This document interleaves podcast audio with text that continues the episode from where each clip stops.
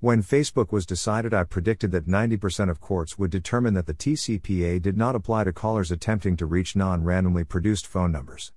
I've also said, repeatedly, that the text channel is now the safest communication channel. Indeed, I blew people's minds at contact.io when I said from the stage that conversational and triggered text can now safely be used to communicate with customers without consent, outside of Florida and DNC issues, of course.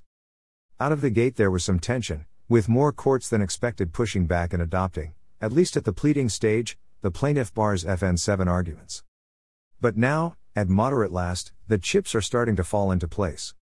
Three huge cases out in the last week really drive home the importance of Facebook at least as applied to text message communication. First, in LaGuardia, case no. 220 CV 2311, 2021 US Dist. LEXIS 170704, SDO.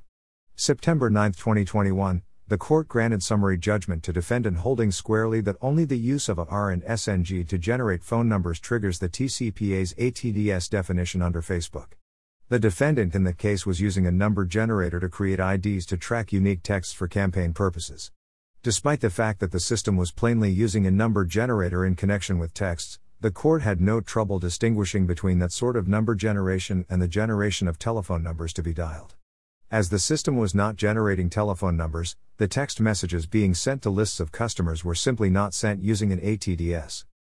Next, in Brickman, case number 16 CV00751WHO, 2021 US Dist. LEXIS 175700, ND California September 15, 2021, the court denied a motion for leave to file a second amended complaint.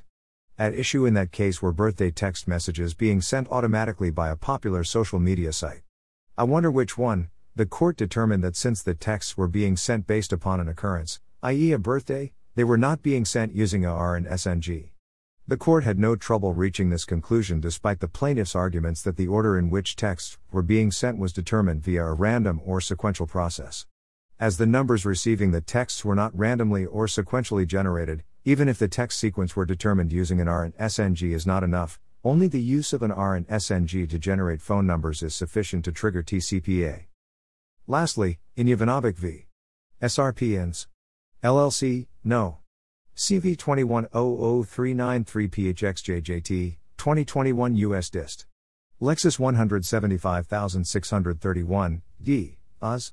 September 14, 2021, the court granted a motion to dismiss an ATDS claim holding that the receipt of a personalized text message from a long code is inconsistent with ATDS usage.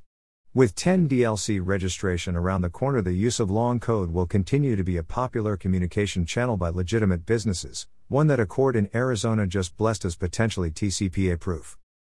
I'll note that these are just three district court level opinions, and not binding precedent, but they basically prove I was right all along. Text communication, particularly triggered text of the sort used in Brickman, is the safest post Facebook TCPA communication channel, along with human selection dialers. Here's that stoplight again.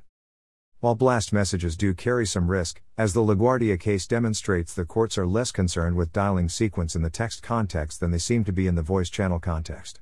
And as texters migrate toward long code messaging, decisions like Jovanovic provide even further cover. Look, none of this is final. And please don't read this blog post to mean that the coast is now entirely clear. But if you're not moving toward AI or conversational text message, drips, then you're missing an opportunity here.